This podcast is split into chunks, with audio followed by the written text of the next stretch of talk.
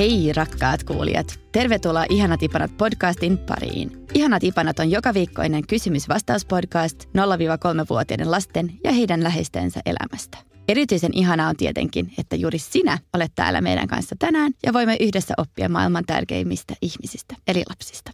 Erityisen ihanaa on tietenkin, että juuri sinä olet täällä meidän kanssa tänään ja voimme yhdessä oppia maailman tärkeimmistä ihmisistä, eli lapsista. Jokaisessa jaksossa käymme läpi kuuntelijoiden kysymyksiä. Tänään ohjelmassa on muun muassa lasten raivareita, kun eivät saa tarpeeksi huomiota, ja käsitellään lasten eroahdistusta. Minä olen Hanna Westerholm ja mukanani tänään ovat, niin kuin aina, Väestöliiton huippuasiantuntijat, lastenpsykiatri Raisa Katsatore ja perhesuhteiden asiantuntija Minna Oulasmaa. Hei Raisa ja Minna, mitä teille kuuluu? Hei, hyvää. Ihana kevätpäivä. Moi. Samoin mulle tosi hyvää ja innostavaa. Oikein odotat päästä taas näiden kyssäreiden kimppuun. Tosi kiva olla täällä. Tämä on tosi tärkeää. Tämä on tosi tärkeää. Ihana, että olette täällä.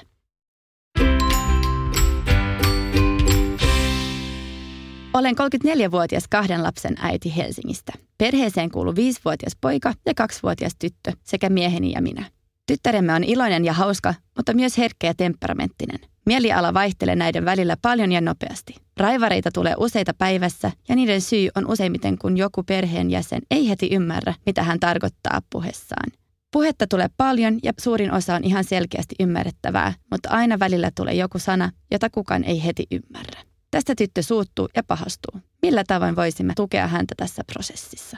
Kiitos tästä kysymyksestä. Kaksi-kolmevuotiaana hän kehittyy lapsen oma tahto ja sitten kun aikuinen tai sisarus ei heti ymmärrä tämmöisen nopeasti lämpiävän ja paljon pulputtavan kaksivuotiaan tuotosta, niin hän voi osoittaa sen turhautumisensa varsin kipakastikin. Ja eihän kaksivuotiaan tarvitse osata puhua mitenkään täydellisesti ymmärrettäviä lauseita. Mutta tämmöinen nopeatempoinen lapsi saattaa turhautua helposti siihen omaan tuotokseensa tämmöinen runsaasti puhetta tuottava pienokainen voi vaikuttaa jo aika itsenäiseltä, päättäväiseltä ja ikäistään kypsemmältäkin helposti vanhempien mielestä, mutta on silti tosi herkkä ja tarvitsee aikuisen ymmärrystä, pitkää pinnaa, hellyyttä ja läheisyyttä. Tämän ikäinen lapsi turhautuu helposti ja tulee helposti kiistoja muiden kanssa, koska hän vasta opettelee sosiaalisia taitoja. Hän tarvii kuitenkin paljon sitä aikuisen jatkuvaa huolenpitoa ja suojelua ja ymmärrystä ja sitä, että aikuiset jaksaa mennä siihen hänen turhautumisensa äärelle ja auttaa itsesäätelytaidoissa. Ja perheen sisällä on hyvä, että on ymmärrystä näille erilaisille temperamenteille, koska ne on rikkaus. Ja ne tekee meistä omanlaisia ja mielenkiintoisia yksilöitä vanhemmilta vaaditaan aikamoista joustavuutta ja mielikuvitusta, miten tämmöisiä hyvin eritemperamenttisia lapsia kasvatetaan. Sisarukset myös hyötyy paljon siitä toinen toisensa erilaisuudesta, koska voidaan ajatella, että silloin jo ehkä opetellaan tulevia parisuhdetaitoja. Joo, todellakin näin, että lapset tarkkailee toinen toisiaan ja oppii siitä, että miten pärjätään vuorovaikutuksessa. Ja jos ajatellaan tämmöistä pientä kaksivuotiasta, joka juuri on oppinut niin kuin sanojen käytön ja sen, että muut oikeasti ymmärtää, mitä hän sanoo, niin sehän on ihan fantastisen palkitsevaa, kun voi koko ajan kertoa omia kokemuksia, omaa sisäistä maailmaa ja toiset jakaa ja toiset kuuntelee ja kysyy ja juttelee niistä asioista, niin se on todella palkitsevaa. Pienen lapselle ei oikeastaan ole semmoista rajaa, ei hän pysty teeskentelemään eikä valehtelemaan eikä salaamaan ajatuksia, vaan hän antaa kaiken avoimesti näkyväksi, mitä hän tuntee ja kokee ja ajattelee. Ja silloin, jos niin kuin toiset ymmärtää väärin, niin sehän voi tuntua hirmu ärsyttävältä ja harmilliselta, mutta jotenkin miettisin, että ihana kun vanhemmat haluaa tukea häntä tässä prosessissa ja samalla, että tarviiko pettymyksiä tulee ja puhe kehittyy tosi hitaasti ja mikä kiire tässä on ja välillä voi vähän ymmärtää väärin ja kaikki ei nyt aina jaksa edes kuunnella tämmöistä jatkuvasti palpattavaa lasta eikä tarviikaan aina. Mutta hetkittäin sitten opitaan sosiaalisia taitoja, tosiaan just niin kuin Minna sanoi, ja oman pettymyksen sietoja, tunteiden hallintaa ja kaikkea tämmöistä. Mutta nämä raivarithan on kysymys, että jos niitä tulee useita päivässä, niin toki se on tällä hetkellä opeteltava asia. Jos me ajatellaan tunteiden säätelyä, niin sehän kehittyy todella hitaasti. Meillä kaikilla. Se kannattaa muistaa. Kaksivuotias tai viisivuotias tai 12-vuotias tai 15-vuotias ei ole lähelläkään valmis. Itse asiassa kaksivuotias on siinä asiassa ihan alussa. siinä mielessä kovin avun tarpeessa. Sekä tämmöinen innostuminen ja riehaantuminen ja riemastuminen, että pettymys ja kaikki vahvat tunteet hyökyy päälle tavallaan niin kuin valtava aalto tai maailman kaikkeus, avaruus. Pienellä lapsella on sellainen kokemus, että tuo oma tunne on koko maailmassa. Se täyttää koko huoneen, se täyttää minut, se täyttää kaikki muutkin ihmiset. Lapsi ei tajua, että minussa on raja ja, ja tunne on minun nahkojen sisällä, vaan hänen mielestä se on koko totuus ja koko maailmassa ja kaikki muutkin ja heidän fiilis on jo pilalla. Et se on ihan sama, jos mä nyt vähän riehun ja raivoon. Tai tavallaan se on hyväksi havaittu keino saada se tunne pois, koska kun kuluttaa sen tunneenergiaa, niin sit se on ohi ja sitten kaikilla on hyvä mieli. Eli se on tavallaan ihan looginen se lapsen tapa, että kun hän alkaa toimia sen raivon vallassa, niin sitten se menee ohi ja se helpottaa kaikkia. Eli näin ollen tämmöinen pikkulapsi ei koe mitään tarvetta rajata omaa käytöstään, koska kaikki on jo pilalla ihan kaikkien elämässä, jos hänellä on paha mieli. Lapsi ei käsitä, mistä tuo valtava tunne tulee, tuliko se ovesta vai syntyykö se hänessä. Ei hän sellaista voi tajuta. Se tunne on olemassa niin tuntuvana ja todellisena, että on luonnollista reagoida siihen vahvasti. Lapsi voi yllättyä todella paljon, että häntä rankaistaan siitä, että hän lyö, puree, potkii, rikkoo, paiskoo, saa itkupotku raivareita. Ja siinä niin kuin tullaan siihen toiseen asiaan, mitä lapsi ei voi oppia ja osata heti, eli se, että hän ei toimisi heti ja välittömästi, kun se tunne tulee. Kaksivuotias ei todellakaan voi osata sitä, eikä sitä voi häneltä vaatia, eikä paljon isommiltakaan. Lapset on yksilöitä. Joku ilmaisee tunteensa erittäin toiminnallisesti. Joku toinen taas kokee luhistumisen sisällään eikä näytä sitä juurikaan ulos tunne on sama. Toinen riehuu ja raivoo ja rikkoo ja toisella tulee lamaantuminen ja semmoinen sisäinen katastrofi. Lapsi tarvitsee kovasti apua ja ymmärrystä ja paljon, paljon, paljon oppia ennen kuin oppii tämän kaiken, että kaikkien elämä ei tarvitse pahoittaa ja tunne on vain itsen sisällä ja se on pelkkä aalto, joka tulee ja menee ja miljoona muuta tunteiden hallintaan liittyvää taitoa vanhempien kannattaa jutella tämän viisivuotiaan esikoisen kanssa siitä, että hänessä ei ole mitään vikaa, vaikka pikkusisko saa raivareita ja turhautuu myös häneen, kun jos tämä viisivuotias ei aina ymmärrä ja käsitä. Että tämä pikkusisko harjoittelee näitä taitoja, joita isoveljellä jo on. Ja isovelikin on ollut joskus kaksivuotias tunteiden harjoittelija. Just näin. Hyväksytään se kaksivuotias tässä vaiheessaan ja annetaan tukea sille viisivuotiaalle omassa isomman sisaruksen vaiheessa, kuitenkin niin kuin halveksimatta tai loukkaamatta sitä pientä, joka on enemmän pulassa. Mutta näistä kannattaa puhua myös sillä tavalla, että meillä aikuisillakin on tätä haastetta ja me voidaan kaikki harjoitella näitä taitoja. Itse asiassa, jos ajatellaan, että lapsella ei ole kykyä tehdä mitään muuta kuin toimia, niin aika monella aikuisellakaan ei ole.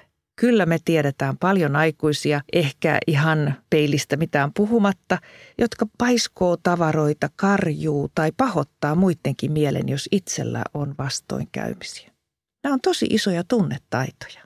Niitä pitää opetella. Miten omaa tunnetta voisi pikkusen katsoa sivusta ja todeta, että no nyt se tunne tulee. Aika ymmärrettävää, että mä suutun tästä. Nyt se tunne on tässä ja kohta se menee ohi ihan itsestäänkin, vaikka en tee sille mitään. Mitä voisin tehdä tämän voimakkaan tunneaallon aikana niin, että en pilaisi kaikkien muiden ja omaakin elämää tai tekisi asioita, joita kadun jälkeenpäin tai rikon tai harmittelen tai pilaan ihmissuhteeni tässä. Et miten ottaa harkinnan siihen väliin. Aika moni aikuinenkin on tässä todella pulassa tai ei ole edes saanut näitä oppitunteja ikinä että ei löisi tai paiskoisi tavaroita, vaan keksisi jotain muuta vähemmän vaarallista. Eli siitä on kyse sillä lapsella. Ei hänellä ole minkäänlaista taitoa olla toimimatta, kun se voimakas tunne tulee ja käskee toimia. Mitä hän silloin tarvii? Hän tarvii tietenkin jonkun, joka panee tyynyn väliin ennen kuin hän lyö, mikä ei ole aina niin nopeeta, että ehti suojata sitä isompaa sisarusta tai itseään, tai ottaa kädestä kiinni ja rauhoittelee sen lapsen. ensin lapsi voisi oppia tekemään jotain vähemmän haitallista, vaikka karjua siihen tyynyyn tai potkia seinää tai möyhentää sitä nallea. Hyvin hitaasti kehittyy sanalliset taidot ilmaista tunteita ja mielessään ajatella tunteita ja käsitellä niitä muuten kuin toiminnallisesti. Eli se on luonnollista, että siihen tulee se teko saman tien ja sitä kutsutaan ehkä sitten sivistykseksi tai kasvatukseksi, että pikkuhiljaa toivottavasti jossain iässä opimme ei suoraan toimimaan, vaan vähän niin kuin hallitsemaan ja hillitsemään niitä omia sisäisiä tunteita. Lapsi tarvitsee siis semmoisen coachin tunnekuohussaan, semmoisen tyypin, joka suojaa, turvaa, ohjaa ja auttaa rauhoittumaan ja säätelemään sitä tunnetta. Ajan kanssa hän sen oppii, toivottavasti ennen kouluikää, mutta kannattaa muistaa, että rankaisu ja paheksuminen ei auta tunteiden säätelyssä yhtään mitään. Mitä ajattelet Raisa siitä, että kun vanhempi ottaa vastaan näitä kaksi-kolmevuotiaiden raivareita, niin mikä vaikutus sillä on, että miten vanhempi on itse saanut ilmaista omassa lapsuudessaan vihan tunteitaan vanhemmille? Älyttömän suuri merkitys tietenkin – miten se oma aggressiokasvatus on tapahtunut ja onko sitä ollut. Aika monessa meissä nousee vaistomaisesti se reaktio, että jos se lapsi huutaa ja lyö, niin mä huudan ja lyön sitä. No ei tietenkään lyödä, mutta siis nousee semmoinen kokemus, että se pitää rankaista ja vaientaa ja jättää yksin sen tunteen kanssa ja se on paha ja pahuus pitää niin kuin voimakkaammalla pahalla tavallaan korvata, jolloin me mennään ihan sen kaksivuotiaan tasolle. Me ollaan vain isompia huutajia ja satuttajia hyvin helposti, mikä on siis ehdottoman kielletty ja laitonta aikuisen toiminnassa. Mutta mitä itse ajattelet Minna tästä? Juuri niin, että jos on niin kuin täysin tukahdutettu se oma aggression ilmaisu lapsena, niin voi olla hirveän vaikea vanhempana itse sietää ja kestää sitä lapsen kiukkua. Ja voi tulla halu heti jotenkin niin kuin lopettaa se ja nitistää ja alistaa se lapsi. Näin ainakin monet vanhemmat on kertonut itse, että itsellään ei ollut koskaan lupaa ilmaista sitä. Juuri näin. Ja paitsi, että voi nousta se oma aggressio ja raivo, niin voi nousta voimakas ahdistus, koska se herättää niin mielettömän avuttomuuden tunteet. Se ei herätäkään sitä raivoa, vaan semmoisen hädän ja avuttomuuden, että nyt mä en tiedä, mitä mun pitää tehdä. Toi lapsi käyttäytyy tosi raivoisasti ja sitten omat tunteet menee ihan sekaisin, koska se on ollut ehdottoman kiellettyä käyttäytyä. Tai siis osoittaa, että mulla on tunne – mitä mä teen? Sehän on kysymys se lapsen toiminta. Mitä mä teen tämän tunteen kanssa? Nyt maailma on pilalla ja kaikki on pilalla ja kauhean voimakas tunne, joka vaatii tekemään jotain. Niin aikuisessa herää se avuttomuus, koska ei ole ikinä opetettu häntä, mitä sen kanssa voisi tehdä, jolloin todellakin kannattaa mennä lukemaan joku kirjastosta kiukkukirja tai näitä aggressiohallinnan keinoja, että miten sen lapsen toimintaa voi pyrkiä ohjaamaan vähän vähemmän tuhoavaan suuntaan, kieltämättä kuitenkaan sitä toiminnallisuutta näin pieneltä. Pikkuhiljaa se opitaan sitten sitä toimintaakin rajoittamaan. Juuri näin. Onneksi on paljon tarjolla erilaisia keinoja, kunhan vaan vanhempana itse tiedostaa, että tämä kohta on mulle myös aika haasteellinen. Joo, joskus voi olla myös hyvä pyytää sitä toista vanhempaa tai jotakota muuta, joka voisi olla, että hei hoida sä tämä kohta, mä en pärjää tässä, niin mä voin ehkä malli oppia sulta jotain.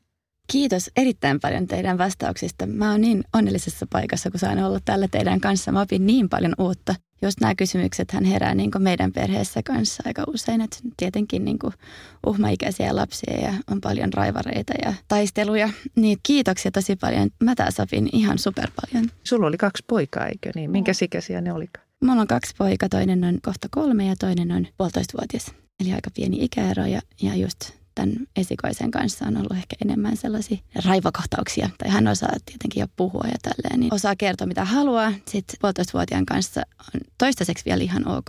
Ei se vielä vetää raivareita samalla tavalla, mutta pikkuhiljaa huomaa myös hänessä, että on aikamoinen temperamentti. Ja toi on musta tosi tärkeää, että niinku uskalletaan nähdä se, että me ollaan aika avuttomia, koska meillä ei ole sitä omaa kokemuksellista tietoa miten asiallisesti suhtautua lapsen aggressiohaasteisiin ja aggressiokasvatukseen. Mm. Miten se oikeasti pitäisi tapahtua? Useimmilla meistä on aika alkeelliset kokemukset sieltä mm. omasta lapsuudesta ja omista tunteiden hallinnan oppimisista. Mm. Niin totta kai me koetaan avuttomuutta ja hämmennystä ja monia suuria tunteita ja huolta siitä, että mitä tästä tulee, onko tämä lapseni huono tai paha, kun hän kasvaa ihan normaaleja aggression portaitaan. Nimenomaan. Ja sen mä oon huomannut kanssa ainakin itsessäni, että mä oon ehkä tottunut näihin raivareihin enemmän. Nyt ei osaan paremmin itse kontrolloida omat tunteet siinä tilanteessa, kun poikani vetää niitä raivareita. Mutta niin kuin sä sanoit tässä aikaisemmin, niin on tosi hyvä kanssa sanoa vaikka sille isälle sitten, että voisit sä nyt hoitaa tämän tilanteen, että mulla ei enää riitä energiaa tai mä oon liian väsynyt, mä en vaan osaa. Väsyneenä, nälkäisenä, mm. turhautuneena menettää kaikki taitonsa. Sitä mm. on aika onneton. Mutta yksi hyvä vinkki mm? vanhemmille on liikennevalot. Kannattaa muistaa liikennevalot silloin, kun se lapsi haastaa. Punainen on seis, stop.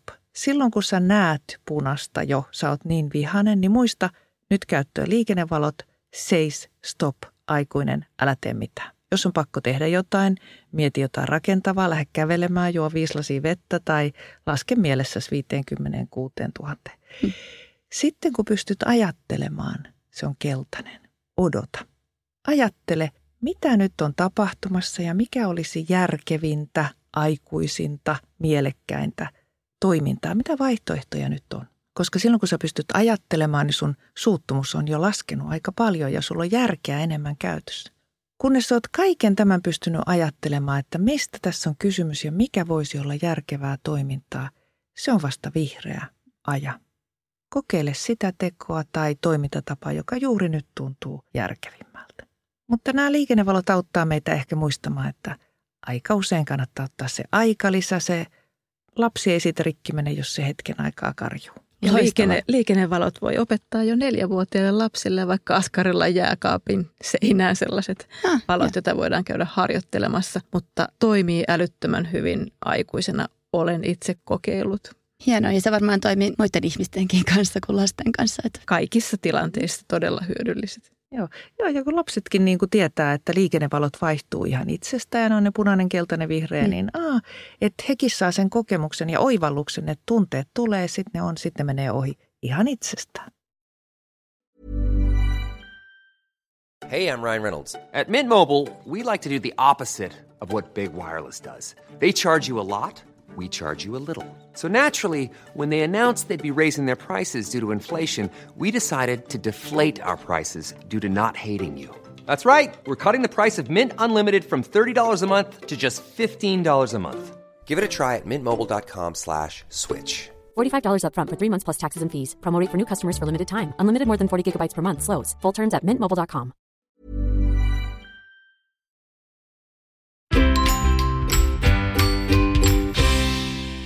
Hei, kaksi ja puoli vuotias lapseni lienee aika tavallinen tahtoikäinen ja välillä käymme raskaitakin taisteluja, kenen tahdon mukaan toimitaan. Toisinaan kuitenkin meininki muuttuu villimmäksi ja tuntuu, että hän oikein tahallaan tekee kaikkea, mitä ei saisi tehdä. Tällöin hän toimi nopeasti ja itse jään juoksemaan perässä tuli paloja sammuttaen, en kirjaimellisesti onneksi.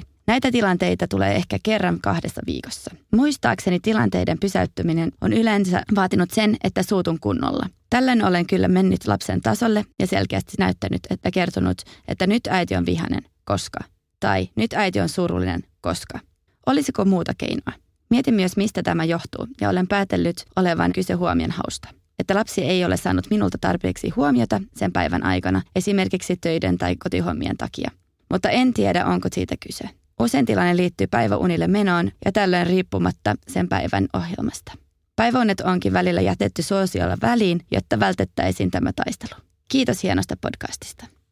Okei, voisinpa onnitella tätä vanhempaa, että lapsen tunnekaos menee vain joka toinen viikko ihan överiksi. Nimenomaan. Se on nyt kuitenkin aika harvoin. Napakkarajaaminen tällöin on toiminut. Yhtä lailla toimiva saattaisi olla huomion siirtäminen johonkin kiinnostavaan tai joku hulluttelu tai heittäytyminen. Toki lapsi on väsynyt silloin päiväunille mentäessä ja usein turhautuu siitä tylsyydestä, joka ensin täytyy saavuttaa ennen kuin se uni tulee. Ja nämä on hirveän tavallisia hermostumisen hetkiä kaikilla. Pieni lapsi kuitenkin usein on rauhallisempi sitten, jos hän saa levättyä riittävästi. Että se on melkoista tasapainoilua, että voiko niitä päiväunia jättääkään väliin ja miten niiden kanssa tehdään. Kaiken kaikkiaan suosittelisin välttämään sitä ajattelua, että lapsi on tahallaan ilkeä. 2-3-vuotiaan tunnesäätely on ihan alkeissaan ja kun se tunne on päässyt voimakkaaksi, niin hän tarvitsee ilman muuta apua sen oman tunteensa kanssa ja rauhoittelussa. Tietenkin mieluummin jo vähän ennen kuin se pyörämyrsky on lähtenyt liikkeelle, mutta ainahan ei kaikkien lasten kohdalla voi sitä välttää. Toi, että menee lapsen tasolle tai lapsen tason alapuolellekin, niin se on aina tehokas rauhoittamiskeino. Sitä kannattaisi käyttää jo aika varhaisessa vaiheessa, kun näkee, että lapsi on menossa överiksi. Riehuva lapsi, hermostunut lapsi kokee ison aikuisen suurena ja uhkaavana. Häneltä voi hukkua ikään kuin kokonaan se ajatus ja muisto tutusta, lempeästä vanhemmasta – ja hän kokee, että se oma tunne on kuin yhteinen, kaiken kattava ja siis myös tuolla suurella jättiläisellä, joka oikeastaan onkin se, joka juuri muuttui. Sen lapsen tunnesäätelyyn vaikuttaa tosi monet asiat ja ihan tämmöinen asetelma, että kun se aikuinen tulee lapsen tasolle ja on yhtä pieni kuin lapsi, niin se lapsi heti rauhoittuu ja kokee, että no nyt kukaan ei uhkaakaan eikä ehkä olekaan niin vihainen tai ärtynyt tai riehuva. Tunne, joka on siis hänen oma, mutta jonka hän näkee ja kokee siinä ympärillään. Lasten tunnesäätely vaikuttaa monet asiat ja yksi asia on toki stressi. Kun se lapsi on väsynyt tai myös tuo, mitä tämä vanhempi sanoi, että lapsi ei ole pitkään aikaan saanut aikuisen huomiota tai myönteistä palautetta omalle toiminnalleen, niin se voi olla stressi. Pieni lapsihan on ihan mahdottoman riippuvainen siitä vanhemmasta ja kokee tärkeänä koko ajan tuntea sen yhteyden ja jonkunnäköisen napanuoran siihen vanhempaan, että mä olen tässä mukana ja tärkeä ja me mennään yhdessä ja minut muistetaan ja huomataan. Ja se lapsen suuri tarve on tulla hyväksytyksi, olla mukana. Sitten jos hänelle alkaa tulla yksinäinen tunne, kun aikuinen on keskittynyt kovin paljon johonkin muuhun tai ei nyt ehdi niin katsoa ja kohdata ja olla samalla tasolla tai huomata muuten, niin lapsi voi kokea sen uhkana hyvin helposti. Tulee tunne, että voinko joutua unohdetuksi perheen ulkopuolelle, kokonaan hylätyksi. Tällaiseen sivuun joutumisen tunteeseen, joka lapsella voi olla ihan hirveän voimakas ja ihan henkeä uhkaava, vaikka aikuinen ei edes tajua, että mistä se tuli, niin tähän perustuu usein myös sisarusten välinen kilpailu, huomionhaku ja kateus. Jos lapsen oma varmuus siitä, että hän on ainutlaatuinen, tärkeä, oikeanlainen vanhemmilleen ja perheelleen, jos se horjuu, niin se voi johtaa hyvin isoon tunteeseen lapselle, joka voi johtaa niin kuin jopa siihen raivoon tai itsetunnon järkkymiseen. Ja tällöin lapsi saattaa tehdä vaikka kuinka isoja asioita tullakseen huomatuksi, päästäkseen syliin, saadakseen lohtua, hyväksyntää, todistuksen siitä, että hän kelpaa. Kaikki lapset tarvitsee paljon tätä kokemusta, että hän on oikeanlainen, pärjäävä ja mukana perheen toiminnassa, niin sen takia yhä enemmän puhutaan tästä, että arjessa lapsen kannustava puhuttelu ja kommentointi usein ja ilman, että lapsi hakee huomiota, on hyväksi. Sille, että se lapsi pysyy rauhallisena, tietää, että okei, mä toimin oikein, nyt kaikki menee niin kuin odotetaan, mulla on ohjeet, mä oon mukana, mut muistetaan ja huomataan, niin se rauhoittaa ihan yllättävän paljon näitä pikkuriikkisiä tämmöisen voimakkaan tunnekuohun vallassa olevalle lapselle ei kannata yrittää puhua järkeä tai kasvattaa silloin. Että silloin on parempi, että aikuinen siirtyy lapsen mukana rauhalliseen paikkaan, missä lapsi voi aikuisen tukemana rauhoittua. Ja välillä miltei jokainen tämmöinen tahtoikäinen muuttuu villipedoksi. Yliväsymys voi aiheuttaa sen, että lapsi käy vähän liiallisilla kierroksilla, joka on aika kuormittavaa myös vanhemmalle. Että silloin oikeastaan mitään muuta keinoa ei olekaan kuin yrittää vaan rauhoittaa sitä villipetoa. Ja tärkeää saada lapsi levolle. Tämmöinen levottomasti käyttäytyvä lapsi tarvitsee aikuiselta tukea tällaiseen toiminnan ohjaukseen. Ja lasta helpottaa se, että aikuinen on tukena siinä ja suunnittelee yhdessä lapsen kanssa tulevaa toimintaa. Puhutaan yhdessä siitä, mitä tulee tapahtumaan ja sitten myös yhdessä voidaan arvioida sitä kaikkea tapahtunutta. tämmöisen pienen lapsen itsesäätelytaidot on, on vielä aika raakileita kehittymässä ja lapsella on puutteellinen kyky ilmasta omia ajatuksia ja tarpeitaan sanallisesti. Silloin tarvitaan aikuisen empaattista ja rauhoittavaa läsnäoloa. Se auttaa lasta palauttamaan yhteyden takaisin itsensä. Ja sitten taas tunteiden ja käyttäytymisen säätely on helpompaa. Tässä kuulosti, tämä on ehkä omaa tulkintaa, mutta että äiti puhuu koko ajan niin kuin minä-muodossa. Että ajattelin, että onko äiti yksin tämän lapsen kanssa, niin silloin tahtoikäisen kanssa oleminen erityisesti voi olla aika raskasta, että myös tämä äiti saa itsellensä riittävästi lepohetkiä ja lasta turvalliseen paikkaan hoitoon. Ja silloin myös äiti pääsee tankkaamaan omia akkujaan. Tosi hyviä poitteja ja, ja tuohon vielä palaisin, kun sä sanoit, että silloin kun se lapsi on voimakkaan tunteen valossa tai riehuu, niin ei se kuuntele. Ei, sillä ei ole järkeä, se ei pysty ajattelemaan. Tämä kannattaa muistaa. Eli ensin täytyy rauhoittaa se lapsi kunnolla niin, että hän on ehkä syönyt ja levännytkin ja kaiken näköistä.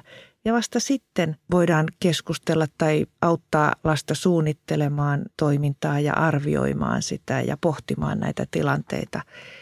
Meidän kannattaisi muistaa niin kuin toistemmekin ja aikuisten välillä, että niin kauan kuin on voimakas tunne tai stressi, pelko tai kiire tai joku, niin järki ei toimi. Se tippuu pois. Silloin ei kannata yrittää neuvotella tai päästä sopimuksiin tai selvittää vaikeita asioita tai opettaa yhtään ketään.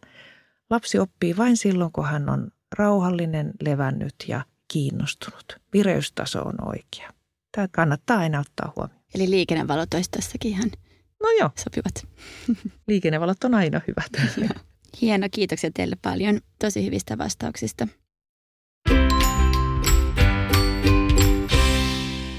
Hei, minun kysymys koskee eroahdistusta ja onko se voinut saada alkunsa synnytyksestä. Olen ymmärtänyt, että synnytys on ihmisen traumaattisin hetki. Minulla on kolme- ja yksivuotiaat lapset ja molempien synnytys oli pikkasen dramaattinen. Esikoisemme syntyi keisarin leikkauksella. Olin yrittänyt synnyttää 32 tuntia putkeen, jonka jälkeen lääkärit päättivät, että tehdään leikkaus. Olin aivan poikki, kun hän vihdoin oli täällä, ja muistan, että kun mieheni nosti hänet eteeni näyttääkseen poikamme minulle, niin en voinut pitää silmiäni auki, vaikka kuinka yritin. En siis saanut häntä syliini monen tuntiin. Meidän toinen vauva syntyi monien tuntien jälkeen alateitse, mutta syntyessään hän ei huutanut ja oli oudon sininen. Kysyn, miksi hän ei huuda, ja kätilö soitti hälytintä ja poikamme tultiin hakemaan kahden minuutin ikäisenä meiltä pois. Kätilöt saivat hänen hengityksensä käynnistettyä ja kaikki oli hyvin, mutta en siis taaskaan saanut lasta heti rinnalleni. Olen miettinyt, että voiko tämä aiheuttaa pojille eroahdistusta.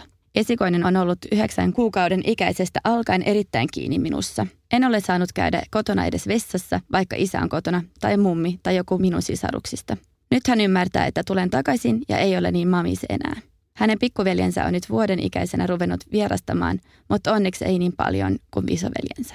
Kiitos paljon vastauksistanne. No todellakin rankka tilanne ja, ja koskettava tarina.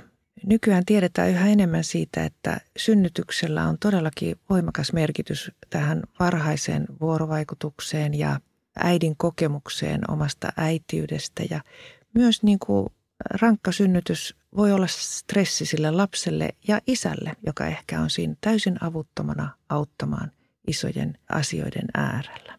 Eli kaikki se, mitä tehdään synnytysten helpottamiseksi, on äärettömän tärkeää ja toisaalta kannattaa olla itselleen armollinen, että kun on kokenut rankan synnytyksen, niin voi tulla todella isoja tunteita tästä. Ja niin kuin nyt kysyjäkin sanoi, että se voi olla ihmisen traumaattisin hetki. No, traumaattisimpia hetkiä meillä on maailmassa kaikenlaisia ja ne on eri ihmisillä erilaisia ja synnytyshän voi olla aivan ihana hetki, että se ei välttämättä ole mikään trauma. Mutta sitten on näitä, näitä rankkoja kokemuksia ja kyllä silloin miettisin, että kannattaisiko heti jotenkin avoimesti myöntää, että nyt mä oon kyllä todella syvällä jossain synkässä tilanteessa ja mä oon niin uupunut ja mä oon tosi huolissani ja mitä lapsi on kokenut ja mitä minä olen kokenut ja mitä merkitystä tällä on kaikille. Omat tunteet voi olla hyvin hitaita heräämään siihen kiintymykseen ja jopa niin kuin riski tähän masennukseen on tällöin ihan selkeästi olemassa. Eli avoimesti myöntää se, että tämä meni ihan nyt yli mun sietokyvyn ja käsityskyvyn ja mä tarviin apua ja mä tarviin lepoa.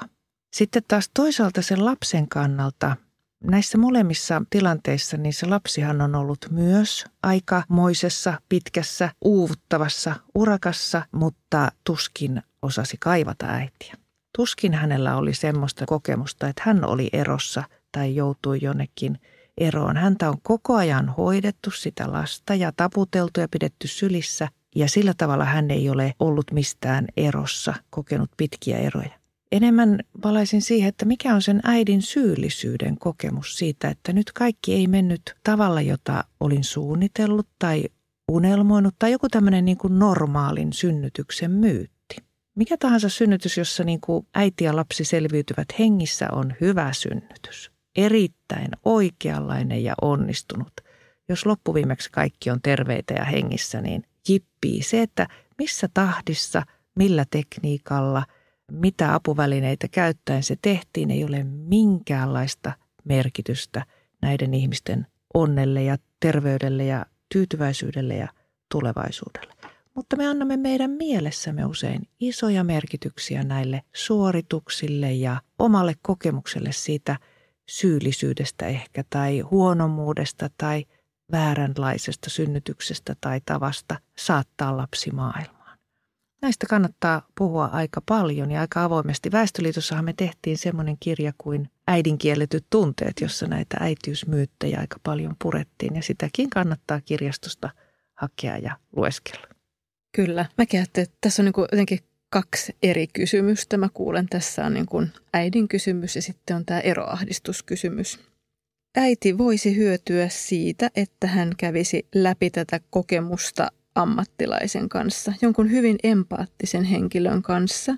Toki voi olla joku läheinen, mutta tässä kohtaa en ehkä suosittelisi sitä omaa kumppania, joka on ollut mukana siinä kokemuksessa, vaan joku läheinen, empaattinen äitiystävä tai sitten ihan ammattiihminen. Ja toisekseen näen tässä kysymyksen eroahdistuksesta, joka on kuitenkin hirveän normaali merkki lapsen kehityksessä ja terve ja hyvä merkki. Tässä on toimittu hyvin oikealla tavalla, mutta vielä jotain vinkkejä, ohjeita siihen, että leikin lapsen kanssa usein piiloleikkiä, niin lapsi oppii, että sinä tulet takaisin, vaikka oletkin hetken aikaa poissa. Ja myöskään siitä lapsen huolestuneisuudesta ei kannata tehdä suurta numeroa, vaan antaa lapselle rauhallinen ja turvallinen vaikutelma, että sä olit poissa vaan hetken ja palasit sitten, että lapsi oppii luottamaan siihen. Monta kertaa meillä äideillä saattaa olla etukäteen aika vahva käsikirjoitus siitä, miten synnytys tulee menemään. Ja jos siihen tulee jotain poikkeamaa, niin silloin me ollaan pettyneitä, että me ei olekaan osattu toimia tai synnyttää sen käsikirjoituksen mukaan. Ja juuri kirjassa, minkä Raisa mainitsi, äidinkielityt tunteet, niin siellä tuli myös kertomuksia siitä, että miten jo siellä synnytyksen jälkeen, kun ollaan synnyttäneet äidit siellä huoneessa, niin sielläkin saattoi tulla kommentteja jollekin, että ethän sinä ole mikään oikea äiti, kun olet keisarin leikkauksella synnyttänyt, että sinä et tiedä mistään mitään. Se voi olla sisäinen se piiska ja se arvostelija ja syyttelijä, tai se voi olla myös toinen äiti tai kuka tahansa muu. Kun kaikki on kuitenkin mennyt hyvin loppujen lopuksi, vaikka kokemukset on ollut tosi rankkoja ja vaikeita, niin – palkintonaan sitten se lapsi ja äiti toipuu pikkuhiljaa, että ei ole oikeastaan olemassa ainoata oikeata tapaa synnyttää.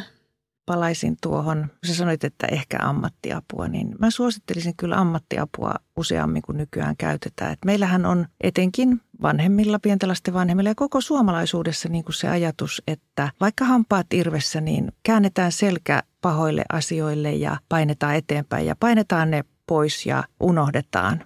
Ja sitten samalla tiedetään nykyään niin traumatutkimuksesta aika paljon, että kun on ollut kuitenkin henkeä uhkaava tilanne, sekä lapsen että äidin henkeä uhkaava tilanne ja voimakas avuttomuuden kokemus ja pelko, niin saatetaan olla semmoisessa tilanteessa, että se on todellinen trauma, joka kannattaa käsitellä. Koska se traumahan voi aktivoitua monin tavoin. Eli kun on joku muu tilanne, jossa tuntee kipua tai lapsi on hiukan lainausmerkeissä hengetön tai jollain tavalla tipahtanut hetken niin kuin jossain vaarassa, niin sitten se trauma aktivoituu ja tulee yhtä voimakkaita tunteita.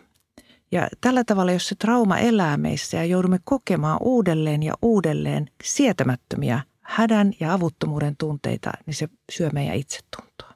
Että en mä osaa olla, en mä pärjää, ei tämä ikinä ohi. Eli tällä tavalla niin kuin traumaterapia, keskustelu ammattiauttajan kanssa voi ja kannattaa hakea, jos tällaisia kokemuksia on, koska kyse ei ole huonommuudesta tai vääränlaisesta tavasta reagoida tai outoudesta. Aika ei paranna, jos on kokenut todellisen trauman, olipa se synnytys tai mikä tahansa onnettomuus tai muu traumaattinen kokemus. Näihin on olemassa apua ja ilman muuta kannattaa hakea apua ilman mitään häpeää. Ja myös, jos tämmöinen trauma jää käsittelemättä, se voi vaikuttaa myös siihen, että henkilö ei uskalla toteuttaa sitä lapsilukumäärää, mikä hänellä olisi toiveissa. Juuri näin. Tosi hyvä kuulla, että olette sitä mieltä, että pitäisi hakea apua tähän tilanteeseen tai muihin tilanteisiin. Aika useinhan mietitään, että apua tällaisessa tilanteessa on vähän tabu.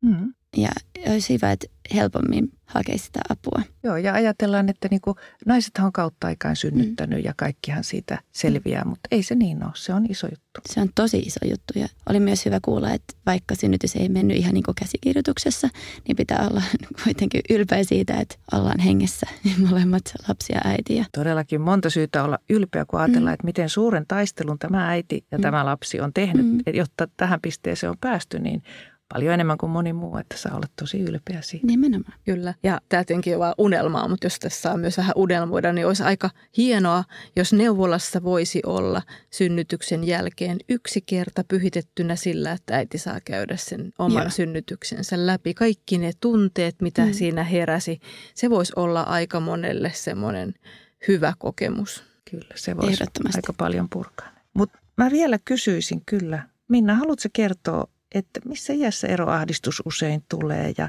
mitä keinoja siihen olisi ihan tämmöiseen tavalliseen lapsen mm. normaaliin eroahdistukseen? 6, 7, 8 kuukauden ikäisenä tulee ensimmäisen kerran ja se voi tulla hyvin vahvana ja lapsi voi vierastaa vaikka esimerkiksi isää, joka käy töissä ja jos äiti hoitaa vaikka kotona lasta enimmäkseen. Ja sitten seuraavan kerran sitten myöhemmässä vaiheessa, että siinä vuoden puolentoista iässä seuraavan kerran ja häviää kahteen kahteen puoleen ikävuoteen mennessä. Ja kaikkihan on ihan kunnossa, kun pysyt siinä lähistöllä, mutta heti kun katoat siitä lapsen vierestä, niin kehittyy pieni kriisi, kun lapsi luulee, että sinä et enää tule takaisin. Se tunne voi olla vaikea kestää. Ja eroahdistuksen voimakkuus riippuu tietyssä määrin myös sen persoonallisuudesta.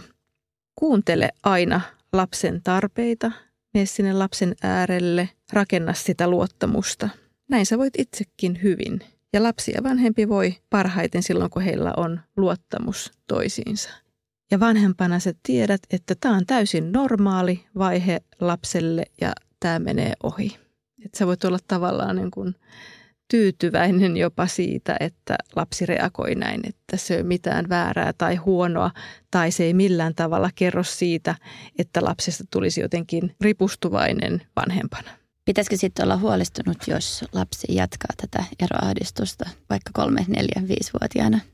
Tietenkin sitten, että miten se niin vaikuttaa siihen arkeen. Mm. Ja silloin, jos vanhemmalla on huoli, siitä on hyvä puhua neuvolassa – ja neuvolassakin on esimerkiksi sitten voi, neuvola terveydenhoitajan kautta voi päästä vaikka psykologin kanssa juttelemaan, että onko tässä jostain asiasta niin kuin, ollaanko nyt huolissaan. Vai onko tämäkin ihan ohi menevää?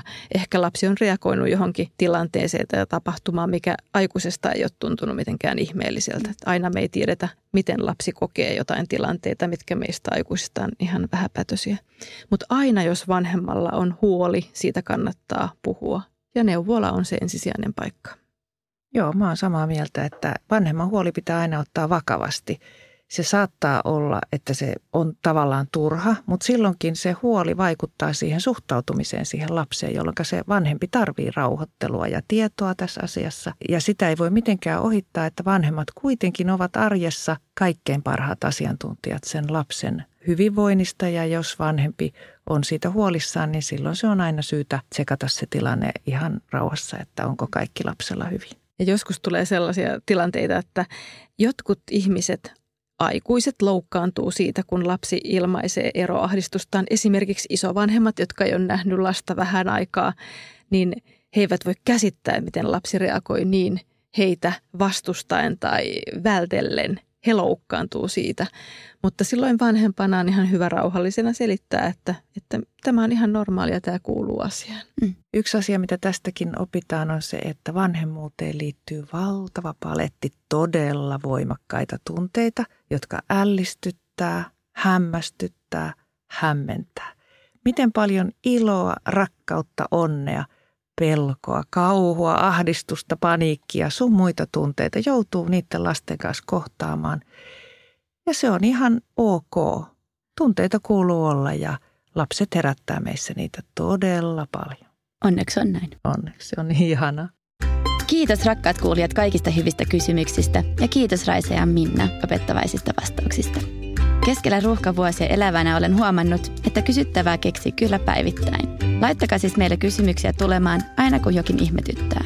Ei ole tyhmiä kysymyksiä. Täällä voi ja pitää kysyä mitä vaan lapsiin liittyvää ja halutessasi tietenkin nimettömänä www.ihanatipanat.fi sivuston kautta. Tsemppiä ja kuullaan taas ensi viikon keskiviikkona. Moi moi!